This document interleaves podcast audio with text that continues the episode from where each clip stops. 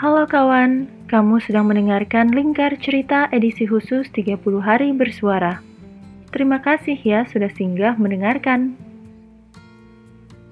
Bagaimana caramu melakukan suatu selebrasi? Perayaan atau selebrasi itu sebenarnya ada berapa jenis sih? Apakah perayaan hanya boleh dilakukan saat mengalami suatu keberhasilan atau kemenangan? Menurut kamu, gimana?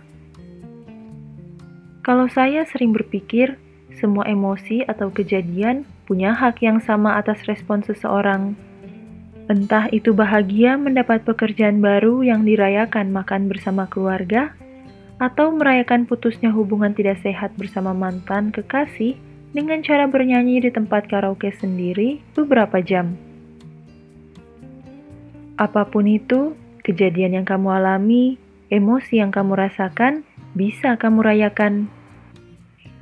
Di penghujung tahun ini, kalau sudah melakukan beberapa ritual menyambut tahun baru, seperti melakukan kilas balik perjalanan sepanjang tahun, membuat resolusi untuk tahun yang baru, maka sekarang rasanya adalah saat yang pas untuk merayakan penutupan tahun dan penyambutan akan tahun yang baru selebrasi untuk mengucapkan terima kasih dan selamat datang di waktu yang sama. Kalau kamu punya agenda apa di penghujung tahun ini? Makan bersama keluarga intikah? Menyalakan kembang api di pekarangan rumah sendirikah?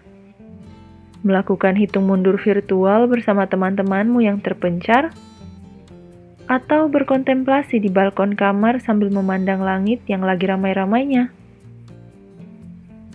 Apa pun itu, harapan saya cuma agar kamu dalam kondisi yang aman dan tenang. Hal yang paling penting yang ingin saya rayakan di penghujung tahun ini, selain alasan pergantian tahun, adalah selebrasi atas berakhirnya tantangan 30 hari bersuara. Akhirnya lengkap sudah semua episode tercapai. Bersyukur karena setiap harinya bisa aktif menulis naskah dan merekam suara di tengah dunia yang sedang tidak baik-baik saja. Dulu awalnya sempat berpikir, jika podcast yang dibuat ini mungkin hanya menambah-nambah penyimpanan awan suatu server, atau bahkan menjadi polusi audio bagi yang mendengarkan. Tapi ternyata hal ini membawa saya bertemu dengan sisi lain diri saya. Setiap hari punya kelegaan tersendiri saat sudah menerbitkan episode baru.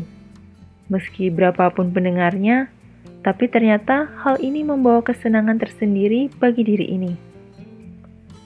Tantangan ini pun juga membuat saya kembali bertemu diri saya yang ternyata masih bisa memikirkan pembahasan apa saja yang berkaitan dengan tema, semustahil dan seabstrak apa pun itu. Semua hal ini rasanya akan sangat cocok dengan perayaan sederhana bersama secangkir coklat panas di tepi pantai saat malam tiba. Alunan lagu balad atau country mengiringi pemandangan langit malam yang penuh bintang. Mungkin itu adalah bentuk selebrasi yang paling istimewa yang bisa saya pikirkan saat ini. Kalau kamu Gimana caramu melakukan selebrasi pergantian tahun kali ini? Bagaimanapun caranya, semoga ada kelegaan dan ketenangan setelah selebrasi dilaksanakan ya. Sampai jumpa lagi di lain waktu. Terima kasih.